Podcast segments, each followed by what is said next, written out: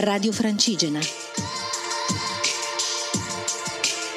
Una via antica verso un nuovo mondo. Ciao, sono Luca Contieri, pellegrino e filmmaker. L'anno scorso ho fatto il cammino da Milano a Roma, da cui ho realizzato il documentario Energie Invisibili da Milano a Roma in cammino. Quest'estate sto facendo il cammino di San Benedetto, da Norcia a Monte Cassino, assieme ad un mio amico Marco. Oggi è stato il sesto giorno di cammino. Abbiamo completato un terzo di percorso e stiamo acquisendo un buon ritmo. Dopo la prima fase del dolore ci avviciniamo alla seconda fase più piacevole, quella della riflessione. E la Valle Santa è stato un buon posto per essere riflessivi.